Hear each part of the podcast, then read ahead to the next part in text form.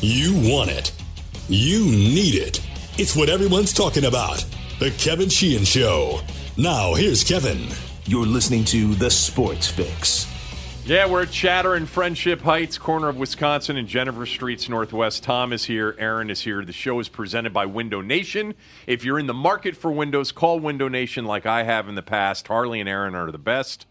866-90-NATION or windownation.com. Tell them I told you to call. Thom. Hey, buddy. Hey, bud. Speaking of windows, you better have good windows these days in this weather. It's unbelievable. I mean, to keep the water out. To keep it on the outside. This is it.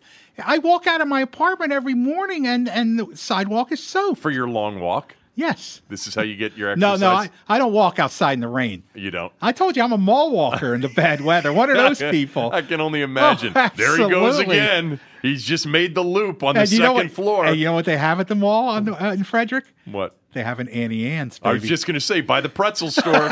You just walk by the pretzel store again. What's he going to buy this time? You know what's interesting. I've been thinking about this a little bit lately, and not to steal the show right from the start, but the Nationals have had a huge amount of rainouts this year. A lot of rain delay games. It's played havoc with the schedule. I know nobody remembers this, but 4 years ago, the Lerners approached the district about putting a retractable roof on Nats Park and asking them to pay for it. Be $300 million, be half the amount of paid for the stadium. Of the stadium. Yeah. And they want the district to pay for it, and it kind of died down. But if this is our weather for the future, at some point they may seriously look at that because it is playing havoc with the schedule in baseball. Well, I don't know if it's the weather of the future. It's the weather of the now. I said if it is. I don't remember them approaching the district. Why would they ever have paid for $300 million retractable roof?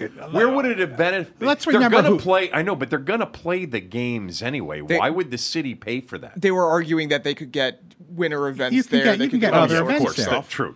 Yeah, you could do a lot more business with an enclosed stadium, and some people think the Redskins' new stadium should have a retractable roof. That should, because ultimately when you build a new stadium in the NFL these days, it is for the purpose of having a new stadium and to get a Super Bowl. Right. And I don't think that we've got another cold weather city Super Bowl in the future without a retractable roof. Remember, the Meadowlands Super Bowl outside, which was Seattle-Denver, the New York Super Bowl, the day after, the morning after the game, a foot of snow. Oh, I remember. They were within 12 hours of having a disaster on their hands. I agree with you about that. I'm just saying that if climate change is real and if our weather in the future is going to be this wet, people are going to have to start taking this stuff seriously. Yeah. I'm just pointing it out.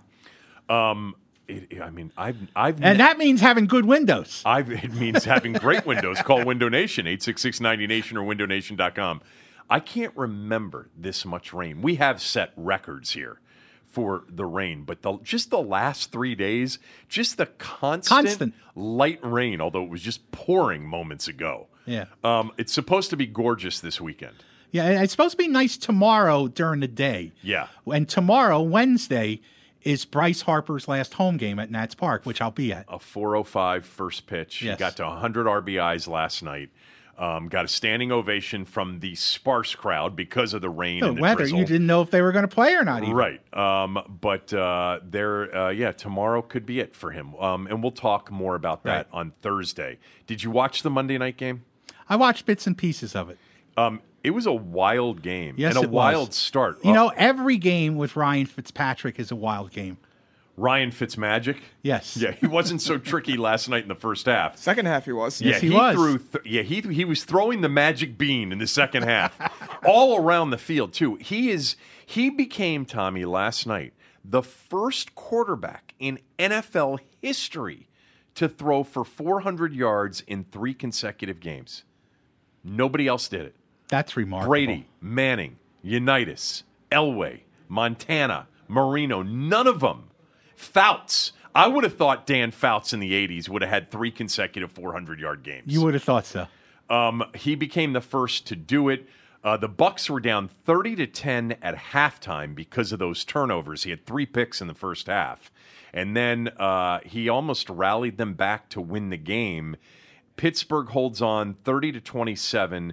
Tampa falls to 2-1. Pittsburgh gets to 1-1-1. Tommy, I don't know if you were up to watch this, but did you see DeSean Jackson's punt return for a touchdown last night that got called back? I've seen it on since then. Oh my God, yeah. Is he fast? Yeah, he still has unbelievable game-breaking speed. We've never seen anyone like him, really, in terms of not just the punt return, but in terms of his speed on the field. And not just his, he makes a lot of mistakes. He does some pretty dumb things on the field sometimes. He turns the ball over, things like that.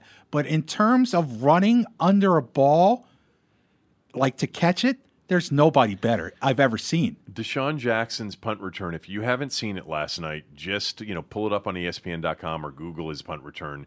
You're going to see DeSean Jackson at 22-year-old DeSean Jackson speed. That was 4.2, 4.3 speed, and it was just for whatever reason, and people were going nuts on social media. It got called back for a hold, but there was something about just how fast he was running down the sideline. It was a blur. It really was. And you were like, "Oh my God!" It was stunning. D-Jax still has it. Yeah. Still hasn't. Remember that was a big discussion here 2 years ago: Garcon or Jackson or both. Who would you have kept if you had to keep one? Oh, I'm going to tell you that I went round and round on this, and I was very, very... I wanted Garcon because I thought Garcon was the heart and soul of the team. I thought his leadership and his toughness, and because he would always be available. And the problem with Jackson, and I always said and conceded this point, that Garcon does not do to a defense what Jackson does. You have to game plan for DeSean Jackson. The problem was, Tommy, is he wasn't always available. I agree. No, I'd be 100% on Pierre Garçon. Look, I remember Mike Shanahan telling us, I wish I had 30 Pierre Garçons on my roster. It's no coincidence that he signed with Kyle in San Francisco. I mean, that guy's value is so far off the charts, off the field, in terms of what he does to a team. So I would always have taken Pierre Garçon. Do you remember when we had Pierre on the show every week? Oh my God. It was first it was like going to the dentist with laughing gas. Right. And it was really good. And then all of a sudden somebody stopped using the laughing gas. Well, don't you and then it was why? Very painful. Do you remember why? Yes. Because he got in trouble on our show. Pierre was a weekly guest on The Sports Fix with us in 2012. Yeah. No, 2013. A paid weekly guest. Yeah, because he missed half the season in 2012. He was awesome the first couple of shows. Oh, absolutely. And then dropping dimes on RG3, everybody. No, but that was the haymaker that got him in trouble, and then we barely could get a word out of him. He said basically that I forget what the quote was. I'm going to paraphrase, but that he can't see the field, or he's really struggling. He goes, if he'd look at the field, there are people open. And that became a headline on the crawl, on ESPN's crawl. And the next week, first of all, I remember the Redskins PR people were really upset with us. And we didn't ask the question. Right. He just offered it up. No, we didn't say, what's wrong with your quarterback? And I don't think we did. We may have. I remember because we had this conversation with the Redskins PR people, or maybe I did. We would have done it so subtly that the Redskins PR people would be too stupid to notice. Well, there were some limitations there for sure, and still are. But they got really upset with us, and we said listen to it. He said it. I said it was live radio. It wasn't recorded. And remember, the next week we had to record the interview. We recorded the interview, and he still didn't say anything. Oh, my gosh. And it was the most painful segment for the rest of the year. And then didn't he bail at some point, or did he do it the rest of the year? I think he did do it the rest of the year, but it was very painful. Oh. It really was like going to the dentist, and your first 3 or 4 visits, you got laughing gas. Yep.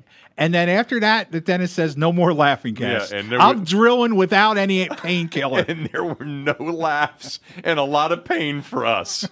All right. The other thing out of last night's game was 4 roughing the passer penalties in the game last night.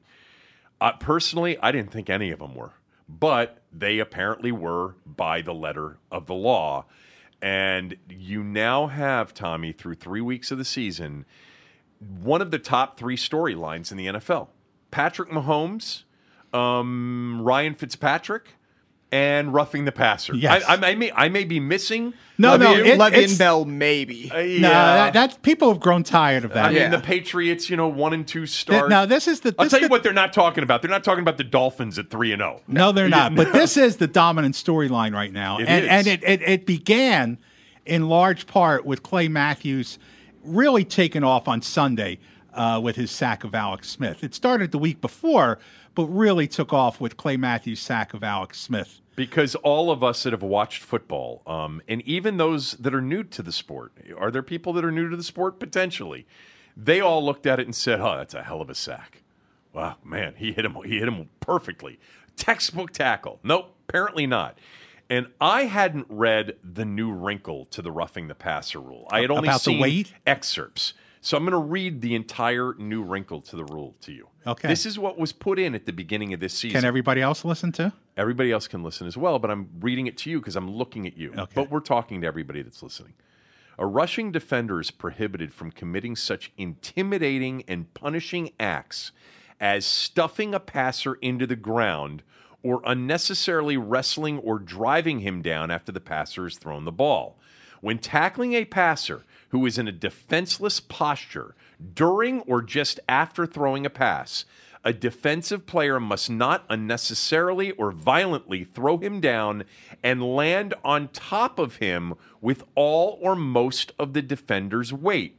Instead, the defensive player must strive to wrap up the passer with the defensive player's arms and not land on the passer. Now, before we get to gravity and how a pass rusher is supposed to avoid this, I do think it's important that this part of the description, which they've used here on the Clay Matthews hits the last 2 weeks, a defensive player must not unnecessarily or violently throw him down and land on top of him with all or most of the defender's weight. Those were not unnecessary or violent tackles. That is part of this particular excerpt of the rule. So I don't think that these rules have been enforced properly per the letter of the law. I think the NFL needs to go back and read it again. It's not unnecessary because the quarterback is a thrower, and by the way, it is still tackle football. He textbook tackles, no leading of the head, no leading with the helmet, no hit to the head, wraps up the quarterback, not unnecessarily, because the quarterback is still a live player, and he does not violently, I guess that's subjective. Yes. I guess unnecessarily would be subjective as well, but the violently is subjective, throws him down and lands on top of him with all or most of the defender's weight. He does land on him with most of the defender's weight, but it wasn't via unnecessary or violent action. That's my view on it. How do you view it? I agree with that, and actually, I thought DeRon Payne's sack of Alex Smith, me too, based on their rules, should have been roughing the passer. Based on the new rules? Yes. It looked more like it than Clay Matthews. Yes, it did. It looked like a wrestling move. It looked like he threw him to the ground. I agree. So, but, okay, follow the dots with me here. Okay, now, the NFL has instituted this and have given their officials orders to enforce it because why? Well, because veteran players continue to sue the league. No, that's not why. Is that part of the reason? No, that's not why. They want to... Ask the question again, because I want to get the first dot right. Okay. You're not off to a good start, pretty much. You must have been really bad in art class. I was not an artist. Okay. Why did the NFL institute this rule? I don't know. Teacher. Yes, go ahead, Aaron. Because the stars are the quarterbacks, and they want to protect the quarterbacks. Okay, to protect their stars. I thought that was already part of the given in the equation. Well, but follow me here on the dots. Okay? Now, why would they want to protect their stars? I'll have to answer all the dots for you because this is we won't be here till tomorrow. Most of the eyeballs, right? Okay, and bring in revenue, right? Okay, now. All that said, let us not forget, and this is where the NFL players just never seem to get it. the NFL players share in that revenue. 50% in that revenue goes to the players. Right. And you have the league, which probably loved sacks up until 2 years ago. I mean, it was part of the highlight package. It was part of what sold the league for years. Right. Violent hits, sacks, things like that. And somewhere deep in the recesses of the NFL headquarters, they have determined that if we want to continue to be a successful revenue-producing operation, we have to make some changes. You may think they're wrong, but somebody decided this as a business decision. It wasn't, they don't care about the health and welfare of the players. It was a business decision. So somebody decided this is best for the business. The players share in that business. Now, Clay Matthews got paid already, so it's not going to affect him. But for future revenue, for future contracts, this is all a good thing for the players. I disagree. Oh, I don't. This is about saving the revenue. I saw your dot connection. I followed along. Okay. I think, first of all, well, let me back up. I don't. Quarterbacks are stars, but there are other players who are stars. Defensive players. Clay Matthews has been a star. But who is the league determined that they want to protect? Okay. Again. Okay, but.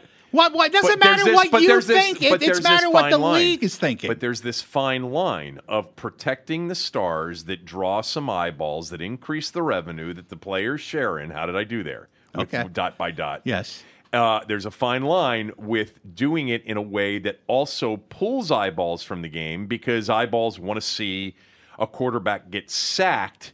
But you know, the way they used to watch quarterbacks get sacked, and I'm not talking about in the 70s. I'm talking about in the early 2000s. I know. At this point, on a good defensive play, so that defensive football still matters, that rushing the quarterback still matters, and the whole thought of, my God, put a yellow jersey and put a flag around the quarterback's waist is not attractive to most fans. Now, here's where I have problem with this, with my own argument, is that I've always said over the last few years, going back to when we did a show together, I said the hardest position to play in the NFL, maybe in all of sports, is a defensive back, because they're getting fined for what used to be legal hits that are almost impossible to hit legally the way they've legislated out the illegal hits.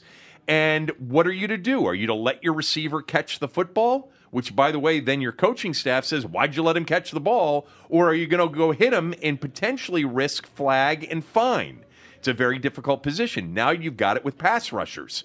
Same thing. It's a very difficult position. I got to the quarterback coach. Look at me. I beat the left tackle. I'm here at the quarterback, ready on 3rd and 9 to put the offense back on the field. But what am I supposed to do now? Should I touch him? Should I hold him? Should I lay him down on the ground? What am I supposed to do so we don't get flagged and I don't get fined? What I was getting to is the DBs and now this. My first reaction is, I don't want to watch this crap anymore. But you know what I continue to do? There you go. Is watch it. Well, I watch it over and over again. And maybe we're just going to get used to this. I don't want to get used to this, though. I like the hitting. The hitting, Drew, is one of the things I loved about the game. And these players are making a lot of money, and they have a choice not to play and pursue a different career. And there should be, Tommy, waivers for the league when they play these games, that the you know, like smoking, that the danger and the potential lifelong impacts are spelled out for the players, and it's your choice. You have to sign the waiver to play.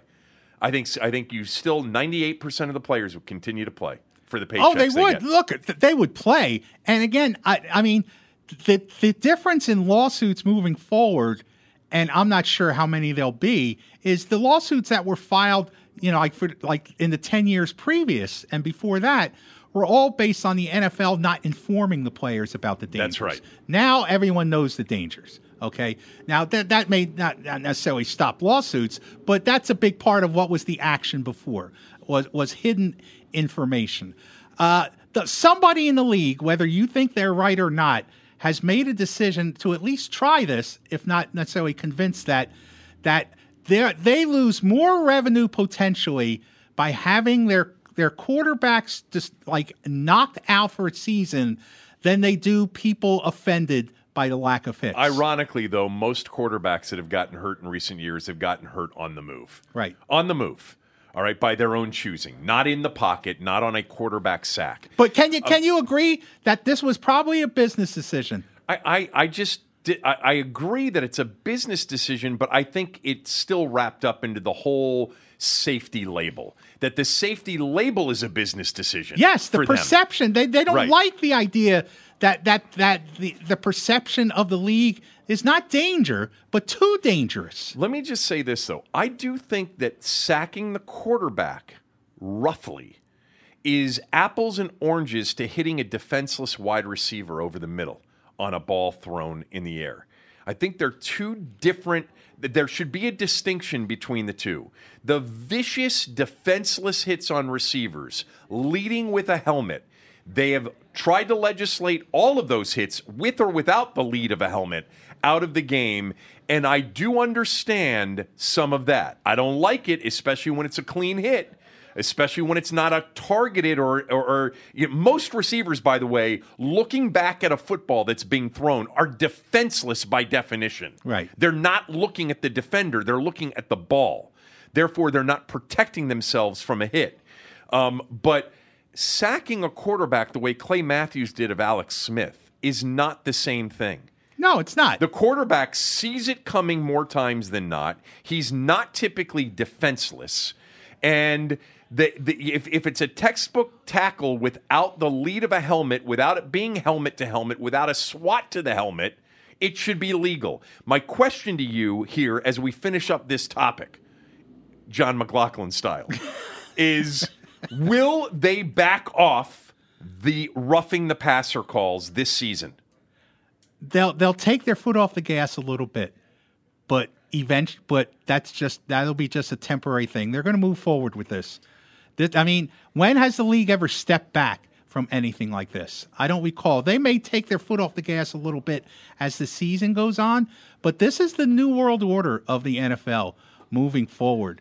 And they think they have to do this in order to survive maybe 15, 20 years from now. I think they are going to back off from this standpoint. I think they're going to look at the rule and they're going to say that this whole thing regarding landing on the top of a quarterback with all or most of the defender's weight is a ridiculous rule because it essentially now is legislating the sack of the quarterback out of the game. And the only way they'll call that is if it is unnecessary or, in their mind's eye, subjective, like pass interference is subjective, a violent landing on the quarterback with all or most of the defender's weight. I think we're going to get something on this particular play in this particular rule in the next week. I think we're going to get that. Tommy, it's not the same as a DB, as a headhunting safety against a defenseless wide receiver. But the reasons are not the same. I know the quarterbacks are bigger stars, what you would say. Yeah, this is not to protect. But the quarterbacks aren't getting hurt. This is not to protect the player. This is to protect the revenue. And I think the NFL eventually would be fine if they did away with the sack. I think they'd be fine with it. And ironically, you know what? Well, then you really do lose. Then you potentially, when you put the yellow jersey on the quarterback and say you cannot sack the quarterback, you have fundamentally changed the game. You know, I think we're heading that way. It's one thing to legislate big, defenseless, helmet-to-helmet shots out of the game. It's another thing to not allow a defensive player to tackle a quarterback. That's completely different. They will not go in that direction. I think eventually they will. All and right. By the way, you know what's on Friday night premiering on NFL Network? What? A Football Life, Lawrence Taylor. I've seen it. Oh. No, it already debuted. It already debuted. It's so good. Oh, I got to watch it. Talk about a guy who couldn't make a living in this league today. So my son was watching this the other night, and he said, Dad, you've always told me, and I have, Lawrence Taylor is the best football player in my lifetime that I have ever watched. Not quarterback, not linebacker, not pass rusher, football player. He's the best football player, in my opinion, that I have watched in my lifetime. And so my boys know how I feel about LT. And so my son was watching. He said, Dad, most of his hits would get flagged. Yes. All of them would. Yes, they would. His speed was basically left quarterbacks defenseless. Yes. They didn't have time to drop back and set up. I did not know it was the debut of the LT Football Life. I'm surprised it hadn't been done before, but I did watch it, not even knowing that it was just debuting. It's excellent. Yes. Excellent. Yes, it is. And he said his number one sack total was Randall Cunningham. I thought it was Ron Jaworski. No, it was Randall Cunningham. He corrected him. Oh, He corrected him. He said Jaworski was right behind him. Yeah, he corrected that. He really took off on Eagle quarterbacks. Gibbs is in the Lawrence Taylor Football Life thing, talking about what they had to do from an H-back standpoint. They, basically Parcells and Gibbs and Walsh, being the three big-time coaches of that era. Ditka, I guess, would be another. Landry, obviously. Shula in the AFC. But they all talked about how Lawrence Taylor fundamentally changed the game. The H-back was created for Lawrence Taylor so that they could chip and help block Lawrence Taylor with Don Warren as the H-back. All right, let's talk about the Redskins game because you have not had a chance to weigh in on the Redskins game. I spent most of the show yesterday, although I did get a couple of tweets from some of you who said I spent far too long talking about Tiger Woods with Steve Sands, but I think we were 50 minutes on the Redskins and 20 minutes on Tiger Woods yesterday. So that would be basically a 2-to-1 ratio almost, more than a 2-to-1 ratio, 2.5-to-1 ratio. Sands, though, talked about the Redskins. If you missed the podcast from yesterday, Sands was great. Sands actually talked about how he's calling the tournament for NBC. Yes. And he's watching the Redskins on his iPad simultaneously. All right, what did you think of the game? Well, again, I was surprised. I predicted the Redskins would get pummeled. I have no faith in their... Did you listen to the smell test on Friday? I know you did. You did that. You were spot on. Picked them out right. Yes. You were right. I have no faith in their ability to be consistent, and they still may be inconsistent. I mean, win one, lose one, win one, lose one. That may be who they are. I wrote a column saying that for Sunday, that was like Bruce Allen's greatest moment. I mean, because he had the quarterback that he traded for, Alex Smith, totally in control, leading the team to an upset win over Aaron Rodgers and the Green Bay Packers. Meanwhile, he's got the quarterback that he wouldn't pay, that he couldn't even say his first name right, Kurt, throwing up against the Buffalo Bills. I mean, that's an exacta day for Bruce Allen. That's cash on the ticket. Well, what was last week? Last week, he went to the window over and over and over again and picked loser after loser. I know, but you never remember the tickets you lose on. You only remember the ones you cash. See, you haven't been a lifelong gambler. I'm talking about horse betting. The losses are always what you remember. You rarely remember the big wins. So I wrote that, and I also wrote how there was a lot of attention paid to the defense, rightly so. They played very well. A lot of attention paid to Adrian Peterson, who had a big game. On 120-some yards rushing. But I'm very impressed with Alex Smith, and here's why. And here's a big difference between him and Kirk Cousins. We used to talk about this with Kirk, in that Gruden used to seem to urge him to run more. And we knew Kirk could do it, but he wouldn't. He wouldn't use his legs, I think, as much as they would have liked him to, for whatever reason. And Alex Smith may be the best I've ever seen at it. I mean, I'm not just talking. It's not the best you've ever seen. No, the best quarterback who runs as opposed to a running quarterback. Well, Steve Young was the best quarterback. Okay, Steve Young could run. That's true. Randall Cunningham. Oh, Randall Cunningham. You considered him more of a runner than a passer? Randall threw a great deep. Okay, those two right there. Okay, well, I got more. Just keep going. Go. Who's the rest of them? Well, I mean, if you want to go way back, the Fran Tarkington was an incredible was a scrambler. It's a scram. I'm talking about a guy who looks at the defense. At one point, was the all-time leading yardage passing leader. I get that because he was a scrambler. Okay, he was a scrambler and a thrower. Yeah. Well, but he was a scrambler. When he ran, he was scrambling. When Alex Smith, sometimes, and I asked him this on Sunday. Smith is not the greatest scrambler or runner of the quarterback. Two different things. Okay. What do I have to do? Educate you every time we come in here? Go ahead. Alex Smith, and I asked him about this, sometimes he's looking at a defense when he's on the field making a pass and he sees something that 2 or 3 plays later he knows is going to be an opening to run the ball, as opposed to a moment-to-moment decision to take off to run the ball. He does both. So does Russell Wilson, and Russell Wilson does it better. Okay. Just in today's game. That's true. Okay, good. Okay. So you've revised I've revised my thing. Yeah, your rather declarative statement. This guy is so good at making the decisions when to run the ball and projecting 2 or 3 plays ahead of time what would be a good moment to run the ball. And he extended a number of plays. He does it very well. I mean, I'm not disagreeing with that. I don't think they beat the Packers if Alex Smith does not extend several drives for them. He scrambled twice on third down for first downs. Yeah, and they get 7 points instead of 3. Yes, on both of those. And in the fourth quarter, there was a key. I think it was a key fourth down, third down, or third and one, or fourth and one. And he did a quarterback sneak for a yard. Yep. I'm very impressed with Alex Smith so far. Look, the big difference. You nailed it. The big difference on the positive for Alex Smith that Kurt had as a negative, is that Alex Smith has been a really good extend the play quarterback, which means extend the drive. Usually it does, yeah. And Jay Gruden always did push. Kirk got better at it last year, yeah. And he made a lot of plays with his legs last year, and I think he's going to continue to get better at that. But that's not what his natural ability is. Alex Smith is a natural extend the play, move around, create more time, and then, by the way, especially against man coverage, which Green Bay played, more of than Indianapolis did. Take off, move the chains, let's go. And I love that about Alex Smith. And you know what? Now, in the second half, real quickly, The blitz came, and they did not handle the blitz well.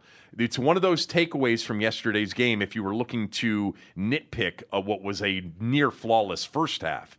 The second half, Green Bay, especially with Thompson in the game, Tommy, they blitzed to keep Thompson in, which was one of the reasons they blitzed.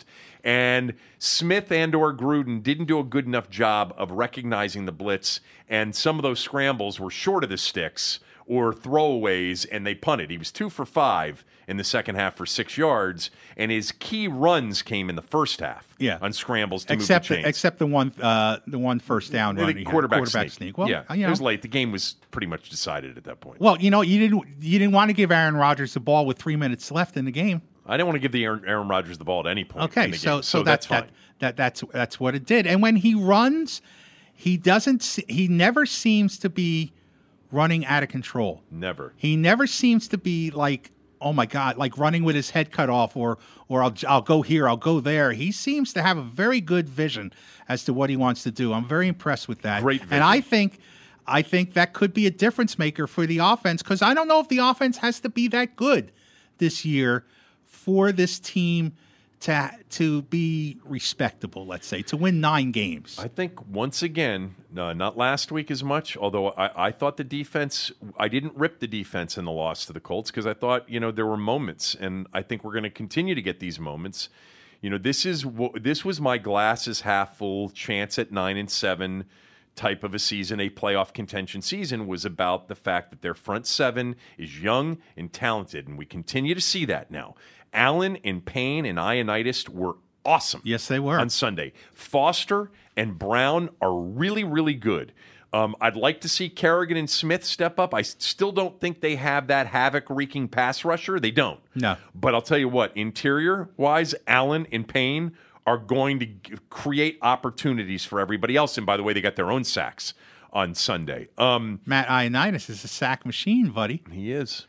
He is. The Temple Terror. He's no Chris Neal. He's no Pocono Punisher. That's true. That's true. But look, I had the same, before the season, I thought their front seven was going to be a difference maker. I thought it would be more because they would play havoc on these quarterbacks. They have not gotten the pass rush from the outside that I thought they would get. I thought Kerrigan would be Kerrigan and Preston Smith in a contract year, a year he knows he's going to wind up getting paid. Still early. So it's early. So I did feel. I thought if the Redskins had a chance to go 9-7, maybe even 10 wins, it would be because of that front seven. I did too, and I think the offense is still a work in progress. They were in sync in the first half, out of sync a little bit in the second half. They didn't have the ball a lot. But to your point on Alex Smith, just to wrap, put a bow on this particular Redskins conversation. Now, the Redskins made a lot of first downs and moved the chains and were a good third down team for the most part over the last 3 years, 2016 in particular. But what happens is people like to say, why don't they run it more? If they just run it, if they just do. No.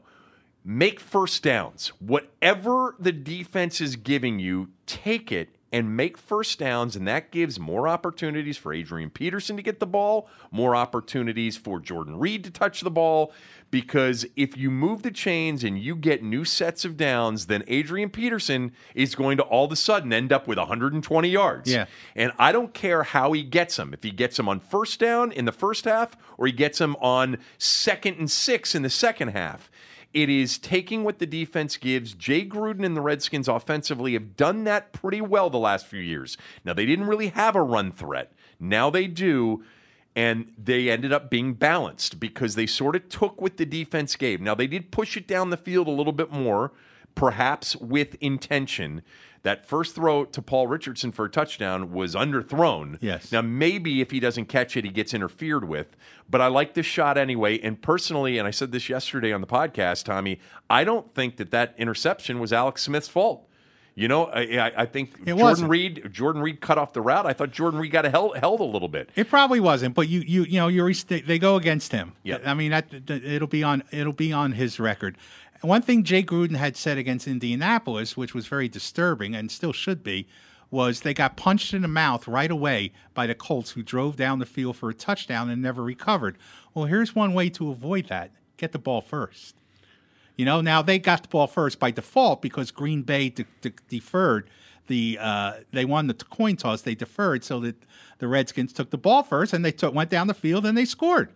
You know, so I think I've always thought this was ridiculous. If you've got I felt it more with Kirk than I do now, but I used to drive me nuts when Jay Gruden would defer, which I know is, generally by the book when you're on the road in particular. It doesn't matter. You win home or on the road. Okay. Defer is the play. I've explained this to you in the past. I know that, and I disagree with it when you had Kirk Cousins in that offense last year compared to that pathetic defense that they used to have. You know what? That's a fair point about last year's team. Context is everything. And by the way, for the crowd that the Redskins have had for the first two home games, you don't have to worry about crowd noise being a factor against the opponent. Right. The defer default. I understand the logic of it, okay, Kevin. But not everybody does. Okay. I'm talking to more than just you right now. Really? Yes, I am. Okay.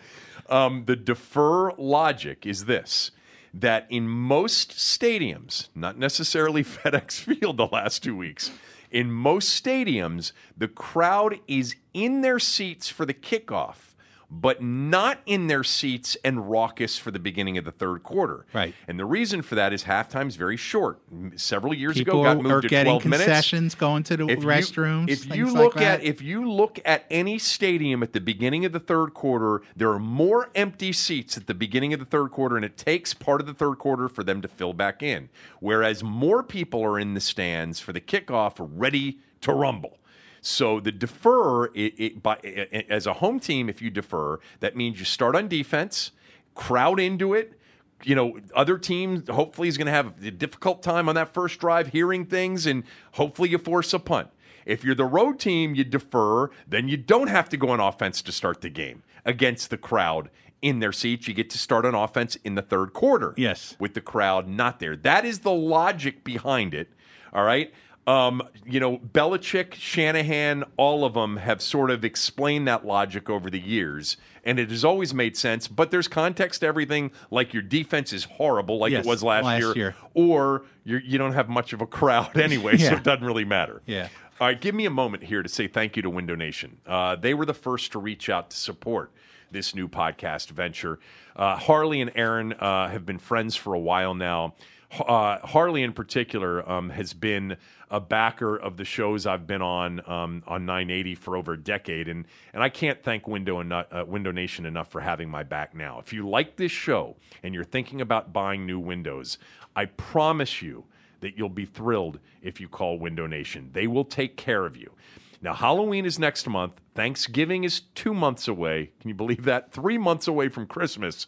What does this mean? It means that winter is coming, and now is the time you need to start acting when it comes to winterizing your home with brand new Window Nation windows. If you wait, you may be too late to replace your old drafty windows before nasty winter hits.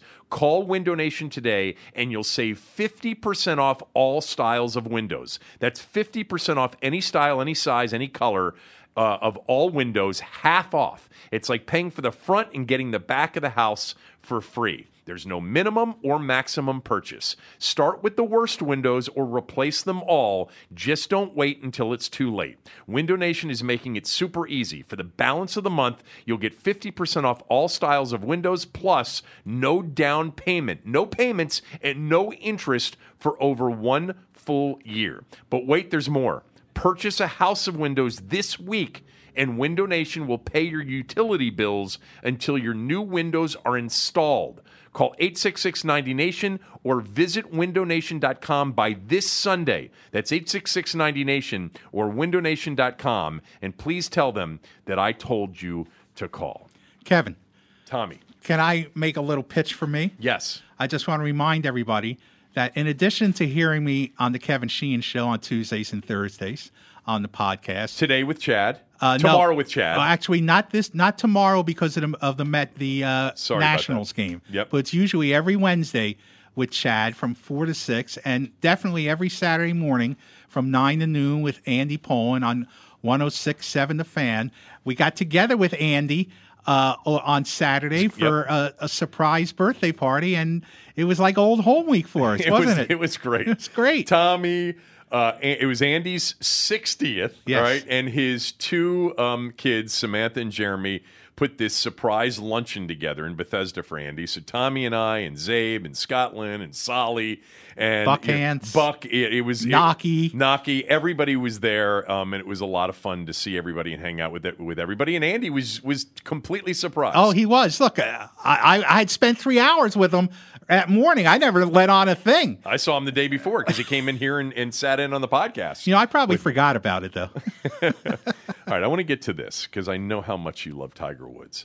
NBC's rating for the final round of the golf tournament on Sunday with Tiger in the lead was a 5.2 on NBC for golf on an NFL Sunday. Tommy, it was a 206% increase over a year ago.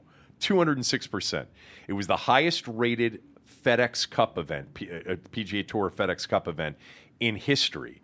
The internet stream, and there's a reason for this, which I'll get to in a moment. The internet stream was up 561% from a year ago, and it was the most streamed golf round since NBC started streaming golf in 2013. Now, the reason the stream, according to some of the people out there, was so high is because people were watching NFL football and streaming the golf right there in a room. Or they were out and they were streaming the golf. I saw at least four people in the Redskins press box have it up streaming. Yeah, so that's unbelievable. Now, how did it do against the NFL? Well, the national doubleheader game on Fox was Dallas-Seattle. And Dallas-Seattle was not a great game on Sunday, but it's still the Cowboys involved. Right. It did a 15.3 rating, so basically it tripled the golf rating. Up 11%, by the way. And football right now across the board is up so far this year. But at its height, when Tiger was in the midst of walking down, the 18th fairway, did you see that scene? Oh, yeah. It was amazing. Yeah. It was bumping at about a 7.3 rating, which meant that the football was basically only doubling it at that point. That is remarkable. Of course it is, because it's golf. It's golf. Yes. It's niche. Now, Tiger is not, is not niche. No, he's not. He's going to bring in. He's going to bring in the people. Look, it's a cliche about him, but it's true. He's going to bring in the people who would never pay attention to golf otherwise. Steve Sands and Ron Syrak and others have used the same line over the years about Tiger, especially this year. Tiger Woods doesn't move the needle. He is the needle. And this is what I wanted to ask you, because I know you don't like golf and you can't stand the Tiger thing and whatever. But in our lifetime of following sports, who has ever moved the needle like Tiger? I know we have to be careful in trying to compare because it's apples to oranges if we go back to Ali and Namath and Wilt, because there was nothing out there other than three networks and, you know, and just a few sports that people followed. I mean, I know Ali moved the needle and is still probably the most recognized figure when he was alive of anybody on the planet. Yeah, that would be correct. And so maybe no one moved it like Ali did. Boxing was different, though. A lot of his fights were pay-per-view fights, closed-circuit TV fights. But that's moving the needle when you get people to show up to pay to watch your event. True. That's true. Moving the needle. But do you agree with me to go back to that era is a little bit problematic because it's not exactly an apples-to-apples comparison? I think you have to really start in the ESPN era, or even beyond that in the internet era. I mean, because there's so many different ways to watch now. Because in the 80s, if you say that Ali, Namath, and Wilt, who am I missing from the 70s? And Wilt didn't move the needle. Okay, but he was a big figure. Yeah, I know that, but he didn't move the needle, and I'm not sure. What about Namath? Namath moved it to some extent. He put a league, on the map. Right. The AFL. And in baseball, you've had moments. Like Fernando Valenzuela. Right. I mean, that 1981, yeah, right? I mean, that consumed the nation. But those were moments. I mean, it's been years since Tiger Woods was an impact on a golf course. And for him to still be able to do that, no one's done that. No one has done that in... What about MJ? MJ, maybe. See, to me... but it's so hard because the NBA... was bigger than golf. I mean, so it's so hard. I guess we really have to compare. All right, what were Michael Jordan's Bulls teams in the finals? I mean, there was Magic and Larry. I wrote that one down. Before there was MJ. I know. So before Tiger, we can't even count. There was Arnie. I mean, that was pretty much it. I mean, I know Jack Nicklaus is maybe the greatest of all time, but the guy who really took golf out of the country club and into a blue-collar level was Arnie. Well, that's true. The two biggest needle movers right now in sports, are LeBron and Tiger. I just think Tiger's bigger because the difference in how many people watch a golf event with Tiger out of it or not playing it versus Tiger in it and contending is... That difference, Tommy, that percentage difference really sort of measures how much somebody moves a needle. Yeah, and Tiger, the difference between Tiger in it and no Tiger in it is bigger than the difference of LeBron in it and no LeBron. Yes, it is. It's just much bigger. Yeah, now we're talking about different stages, and you always have to recognize that. So Tiger has a bigger impact on a smaller stage. It is a smaller stage. You're right. But that doesn't deaden his impact. I mean, it doesn't mean it's not a great impact. In a way, he's sort of like Lance Armstrong. I mean, nobody watched the Tour de France. Nobody even watched it, but everyone loved Lance Armstrong, knew about him, walked around wearing these bracelets, lived strong. They had no idea really what he did. What a fraud he was. But no, not even get away from that. Oh, there was a little bit of that, yeah. but I mean, they just loved Lance Armstrong, so he really moved the needle. I never watched the Tour. And I used to say people, have you watched 2 minutes of this bike race in your life, but you think Lance Armstrong's the greatest athlete in the world? I know. So Tiger's a little bit different, but that's sort of like that. An individual taking a sport that's on a smaller stage and making it larger. That's a pretty hard thing to do. So what Tiger Woods does, and I have nothing against Tiger Woods. My whole issue is with the Tiger Woods media fanboys. I know. I mean, those guys, buddies. As he stares me down. The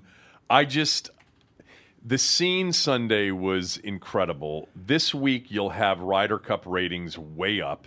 Now it's on at odd hours. It's on very early in the morning until mid-morning. I guess late morning it finishes up, which is perfect. I love when the Ryder Cup is actually in Europe because it stops right before football comes on, so it won't compete with football.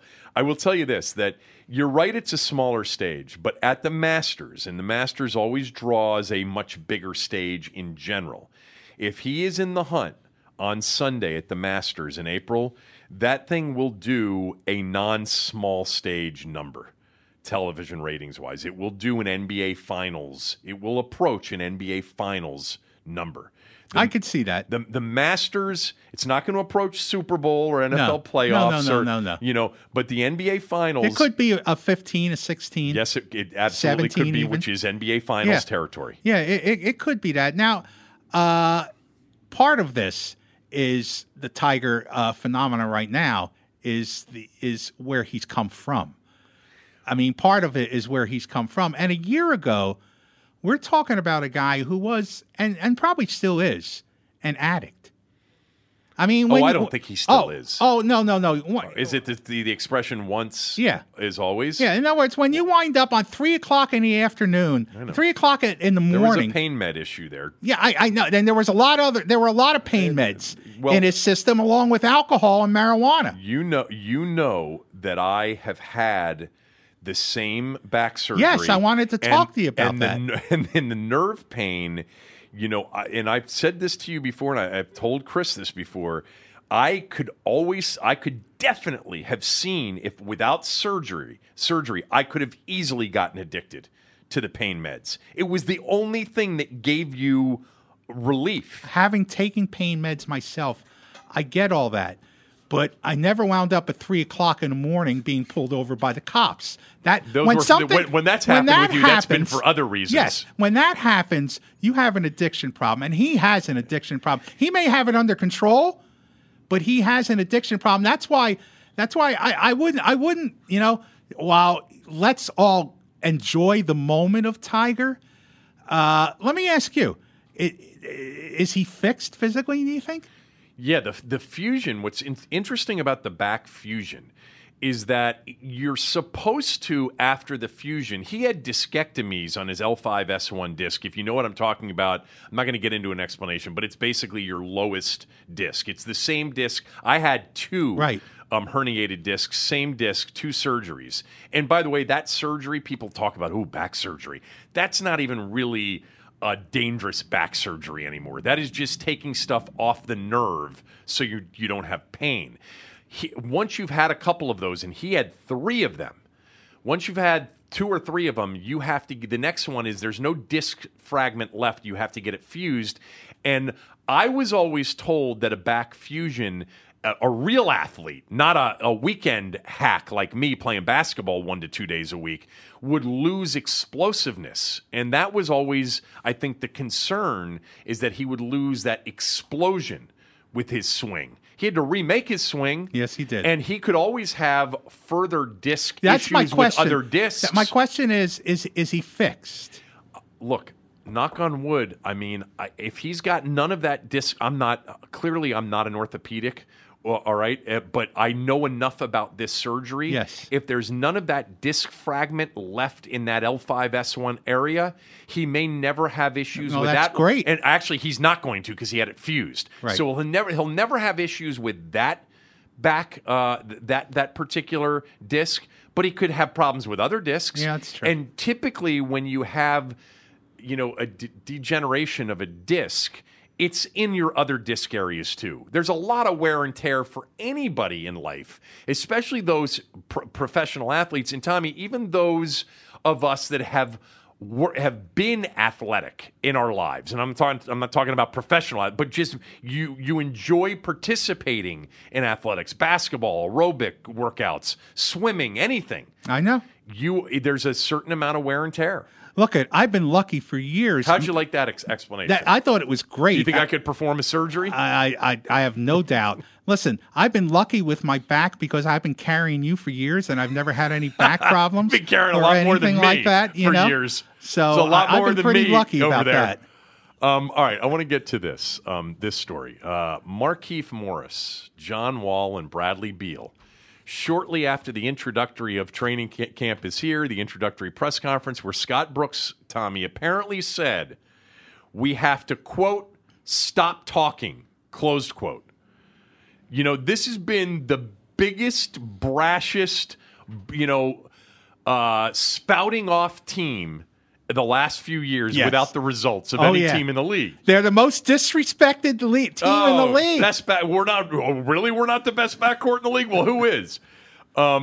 So Scott Brooks apparently said to stop talking to his team. Yes. Shortly afterwards, Markieff Morris about the upcoming season and the Celtics being the favorite. Quote, Boston has never been better than us. Closed quote. God. John Wall being asked about being ranked 32 on that ESPN list that we did the other day, yeah. The top 100 list. Quote, if there are 31 players better than me, prove it. Closed quote. Bradley Beal asked about where the Wizards rank in the East. Quote, I feel like we're the best team. Closed quote. I know there's so many of you. Don't you love when we do these things and people will say, well, what'd you want him to say? What I wanted him to say is, we're a work in progress. We got some good players. We added Dwight Howard. We drafted Troy Brown Jr. We got Jeff Green. I like our team. It's going to be, but this is, this is a time for us to go out and prove it and not talk it. Yes, it's very simple. That's what they should say. It's very simple. We think we're good. We have to prove it, though. Yes. That's all you've got to say. But look it. I mean, it's been a delusional team led by a delusional leader in John Wall, who has a delusional idea of how good he is. And he may be on the downside of that. In other words, why? Because of his physical knee issues? Yeah. I've had that thought that John Wall, who is technically now in his prime, all right, Bradley Beal just entering his prime age-wise for an NBA player. Because of those injuries and because of the style of play, the speed that Wall has to have in his game, you wonder if he could actually shortly be on the decline. Both knees. He's had problems with multiple both times. Yes. So, look, I mean, my team is the Go-Go, The Capital City Go-Go, the new basketball team in town. That's who I'm paying attention to, buddy. The Wizards wake me up in April when they're eliminated in the second round, which would be progress this year since they got knocked out in the first round. They got knocked out in the first round last year. One quick thing. So Jimmy Butler, I don't know if you've been following the story in Minnesota. The owner wants him out. The coach and GM, want him to stay. He's got a major issue with Andrew Wiggins. Among some of the other young players, one of the teams that was written about I was reading this, I think, on ESPN.com. You can see I didn't make a note of where I read this. But they think the Wizards are a potential good trade partner for Minnesota, for Jimmy Butler to come here. And they basically said you'd have to give up Porter, Oubre, and Markieff Morris. Now, that seems like a lot for just Butler. So they threw in Taj Gibson as part of the deal. I don't know. I like Jimmy Butler. And Jimmy Butler, by the way, is a better player than Otto Porter. Come on. It's not even close. Jimmy Butler's also performed in the playoffs. He's a leader. He's got a toughness about him. And I would take Jimmy Butler on this team, and I would give up Oubre and Porter and Morris. I might. I'd want a little bit more back and maybe a pick back. And I'd like to keep Morris and just get rid of Porter and Oubre. You can't sign Oubre next year. Right. You cannot sign Oubre with Wall and Beal and Porter getting paid. That would be interesting. I don't think the Wizards are going to make any moves. No. I think they're set. I think they like the team that they have to a certain degree with, Wall, Beal, Porter, Morris, and Howard. Listen. And then a bench that includes Jeff Green, their first-round pick, Troy Brown Jr., who, Tommy, I love. I think he's going to be a really good player. He's got a lot of Trevor Ariza in him. Okay. A lot of Ariza in him. Austin Rivers, I'm not thrilled about, but I do like – I think Jeff Green could add something off the bench. So you think they like the team that they've got? Yeah, apparently they do. They always seem to like their team. That's a surprise. I can't believe that they like the team that Ernie Grunfeld has put together. They always seem to like the team. Yeah, they seem to. And they always seem to pretty much finish in the same place. They have, and I was so optimistic a few years ago that this was the beginning of, a 5 to 8 year stretch of being in the postseason every year and being a 50-win team most years and getting to a conference finals. And maybe in one of these years, if it broke right, LeBron got hurt or he was out of the East, that they might be able to make a run to the finals. Look, the NBA right now, you're playing for second place. Golden State isn't losing unless they lose players. I get that. But for the Wizards, second base place would be an accomplishment. And to be quite honest with you, if John Wall doesn't break his hand a couple years ago, they make it to the They would conference. Have been in the Eastern Conference Finals that year. They would have. And you know what? If he wasn't out for 41 games last year, I think they would have been a top four seed for a second straight year. I don't know. I do. I think, the year before, when he was healthy, they were a top four seed.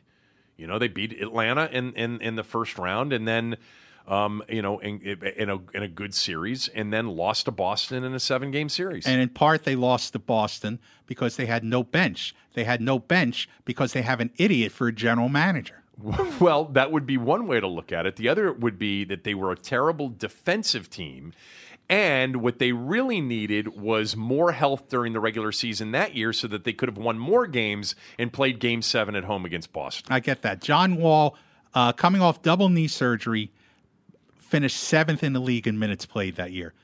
And the whole Celtic strategy, they said in Game 7, was to, make Wall gassed. Well, and that's what they did. He started off that season slowly because he was out of shape. And remember, they struggled at the beginning of the season, and they didn't win 50. They won 49. Well, they weren't. They were going to ease him in. I know. But then they wound up losing so many in their early games, they were forced to play him more. Let me just say this. I think we talked about this last week. I'm not a Dwight Howard fan. I think he has a big L on his forehead, and he'd have to make significant changes in the way he behaves and his maturity level. And then Beal and Wall would have to mature for this team to be a conference finals or better team. With that said, I still think if they're healthy during the regular season, they can be a top four seed in the East. They probably can. I think they can I'll be that. I'll grant you that. And, all this stuff about Dwight Howard, Kevin, that's a media creation. Transparent Ted says that's all the media stuff. I know he did.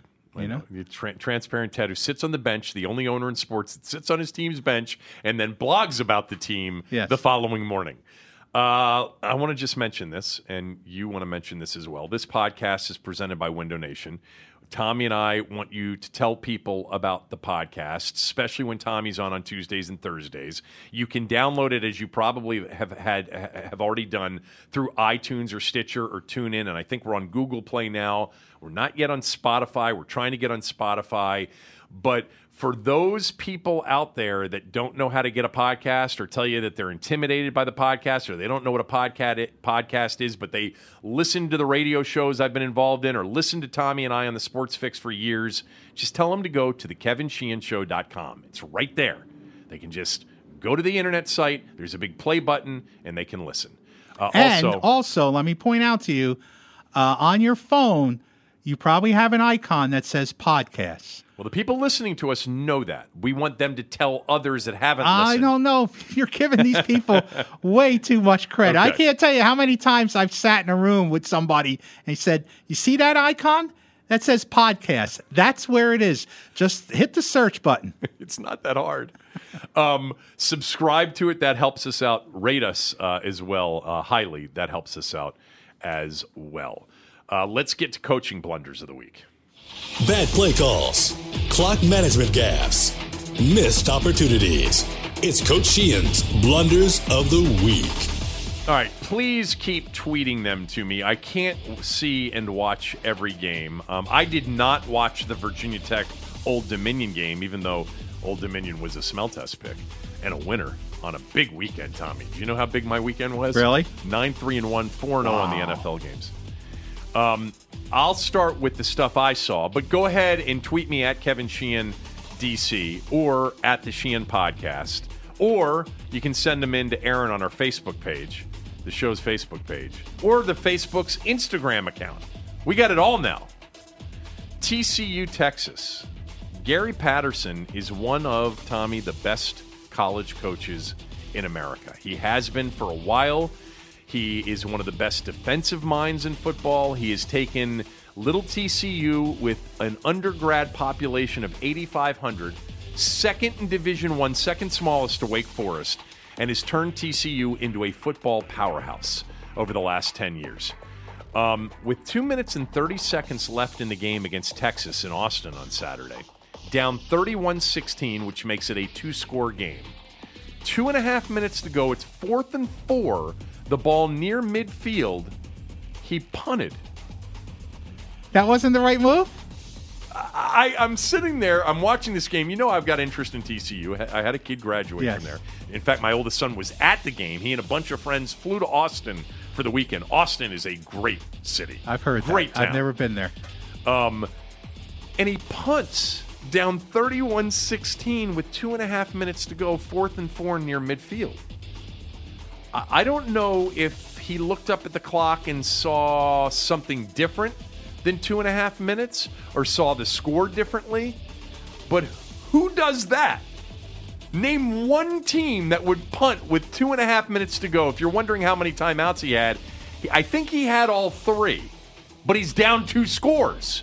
He needs to score and then use those 3 timeouts when they're down 1 score. Punted. Look, this wasn't 4th and 20. This wasn't 4th and 15 from his own 8-yard line. This is 4th and 4 near midfield in a 31-16 game. I tweeted out, I'm like, Gary Patterson just tapped out. But I think more coaches do that than you give them credit for. They just want to get off the field. No, because after they stopped Texas using all their timeouts and got the ball back, they went for it on 4th down. Virginia Tech, Old Dominion. So Virginia Tech is down 7 in this mammoth upset on Saturday. They're down 7 with 1:45 to go in the game. They get a 15-yard penalty on defense. All right? So it's 1st down. And what happens with a penalty in the final 2 minutes of a game? What happens to the clock generally? Stops. Well, Justin Fuente, the coach of the Hokies, didn't know that, so he called his 3rd and final timeout. Oh, my gosh. With the clock stopped. Oops. By the way, at that point then, all Old Dominion needed to do with 1:45 to go and up 7 is take 3 knees to run the clock out. But they didn't. They ran a play, and they scored a touchdown. And yes, they were up then 49-35, but the only chance that Virginia Tech had to potentially win the game was for them to run a play and score. Virginia Tech didn't win the game, but they should have been in a 3-knee situation, and Justin Fuente shouldn't have taken the timeout with the clock already stopped. So Oregon-Stanford may have been the craziest game of the weekend. Oregon basically had the game won, multiple times. Their lead at one point was 21-3, right? It was 21-3. Yeah, I believe so. And they're hammering Stanford at home, and Oregon's going to stay undefeated. And now they're going to be one of these teams to keep an eye on. Stanford gets a fumble return for a touchdown. They get another score. Now all of a sudden, it's a really close game. Stanford's down 3 late in the game. Oregon's got the ball, and David Shaw and Stanford have 1 timeout left. Clock's running after a 1st down run of 7 yards. Stanford's not calling their timeout left. And Oregon gets up to the ball on 2nd and 3 with 53, 52, 51 seconds left. And the first thing they do is they snap it with still 4 seconds left on the play clock. That's a no-no when you're protecting the lead trying to run the clock. Snap it with 1 second left. The next run was a fumble. Stanford recovered. They went down. They kicked a game-tying field goal. They won the game in overtime. Now, a lot of people said that was terrible game clock management strategy, and it was terrible from this perspective. They couldn't just knee out the game. Understand that Stanford still had 1 timeout left. But what they could have done had they taken knees is gotten it down to about 6 or 7 seconds left on 4th down, taken a penalty, and then punted it or thrown a Hail Mary on the final play and not run a traditional play where fumble is a possibility. So from that standpoint, they blundered there at the end of that game. They could have gotten it into a situation where it was 4th down with about 6 or 7 seconds left. And then you make the decision, do you want to put your punter back there like Michigan did a few years ago against Michigan State? Or do you want to snap it to your quarterback and have him throw a Hail Mary deep into the end zone, which would probably run the clock out? Yep. Or have the quarterback run around a little bit and then chuck it downfield. You got a couple of options there, but they ran the ball on 2nd down, fumbled it, and they ended up losing the game. And then the last coaching blunder of the weekend was right here at FedEx Field where Mike McCarthy, and I mentioned this yesterday, it's This is the biggest mistake that coaches with clock management issues make. They don't know how to use their timeouts properly, and they don't know that if they use them on defense, it will save more time than using them on offense. Offense, you control when the ball is snapped. Defense, you've got to rely on the other team to snap the ball. Hence, use your timeouts on defense, which McCarthy did not use at the end of the first half, and because of it, they ended up being forced to kick a 60-yard field goal where the snap was botched at the end of the first half. He should have had no less than 45 seconds left when they got into that position to get into better field goal range or to potentially score a touchdown. But he didn't use his timeouts on defense when the Redskins had it first and goal to go.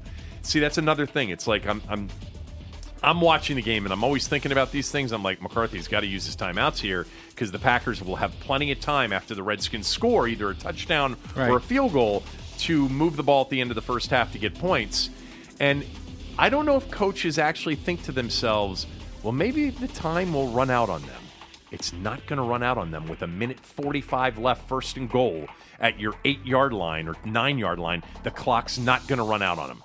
All right, you need to save time so that when they score, field goal or touchdown, you can score before the end of the half.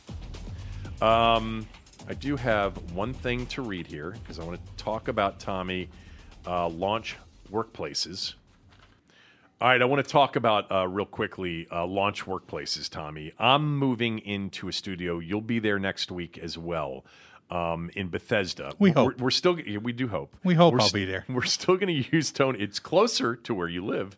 It'll cut 10 or 15. How long did it take you to get in here today? Don't ask.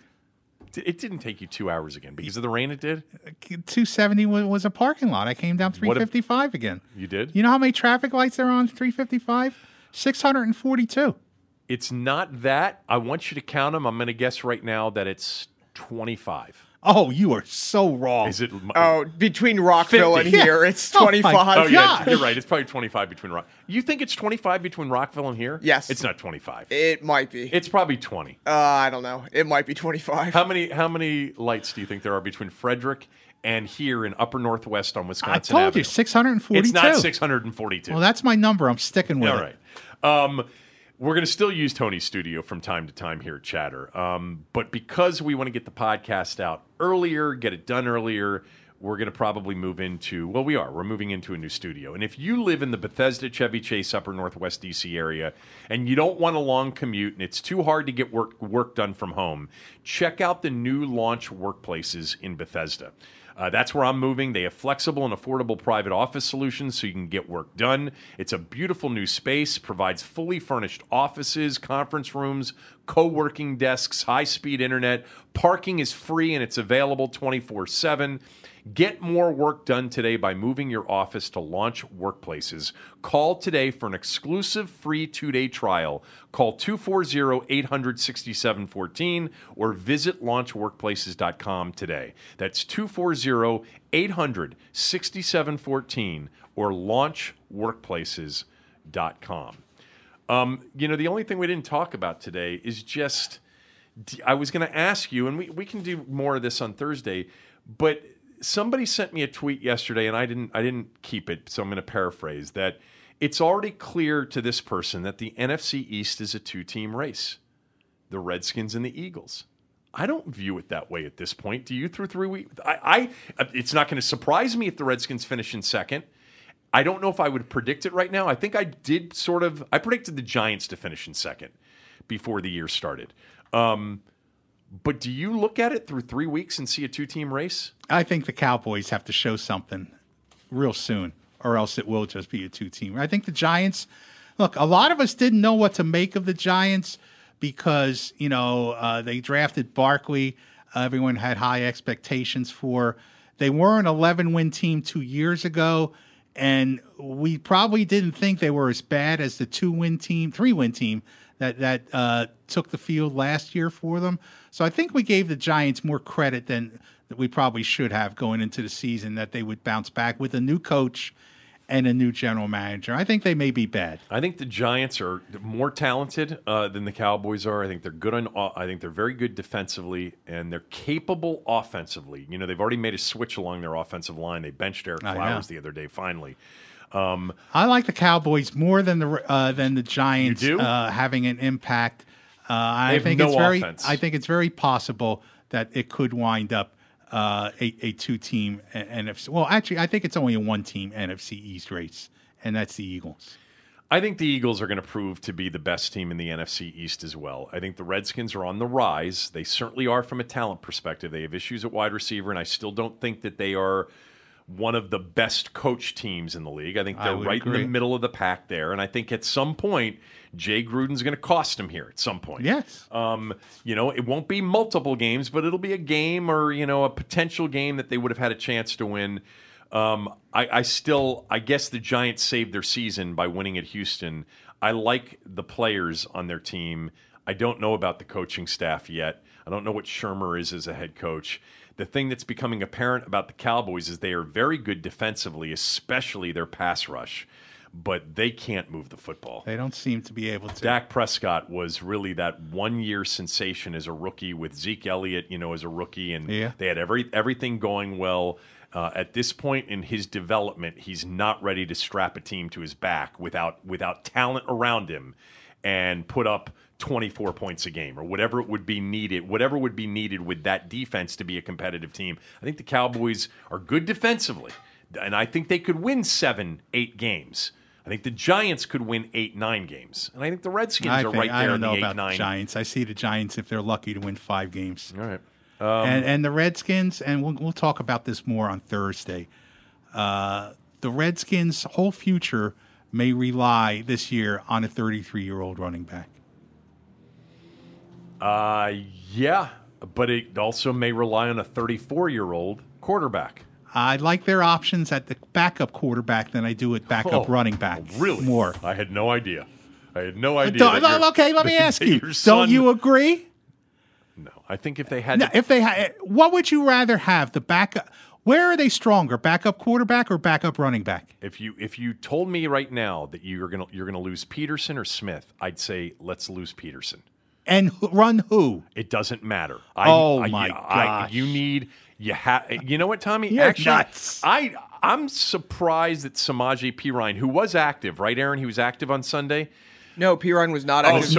Bibbs was active. They love him. They do, and I like Bibbs a lot too because he's versatile. But practice squad player. No, if you told me I got to go with Colt McCoy, but I get Adrian Peterson, or I lose Adrian Peterson and keep Alex Smith, I'm keeping Alex Smith. You are so warped. Oh, it's not even close. Oh, my God. I got to have a quarterback that's capable of leading me to the playoffs. You are and so... Colt McCoy over a significant number of games is running back, Alex Smith, as good a runner he is. They haven't had a running back for 3 years, and they made the playoffs once, and they should have made the playoffs. That was a different quarterback, Kevin. You know that. Well, Alex Smith is good enough to get this team to the playoffs. Kevin, Colt McCoy isn't. He threw 20 times on Sunday. He threw 5 times in the second half. So. You know what? That's okay, though. I don't care how they do it. They played flawlessly in the first half and built a lead that they were able to protect and win on. You'll help us get ready for the bye weekend on Thursday when you're back.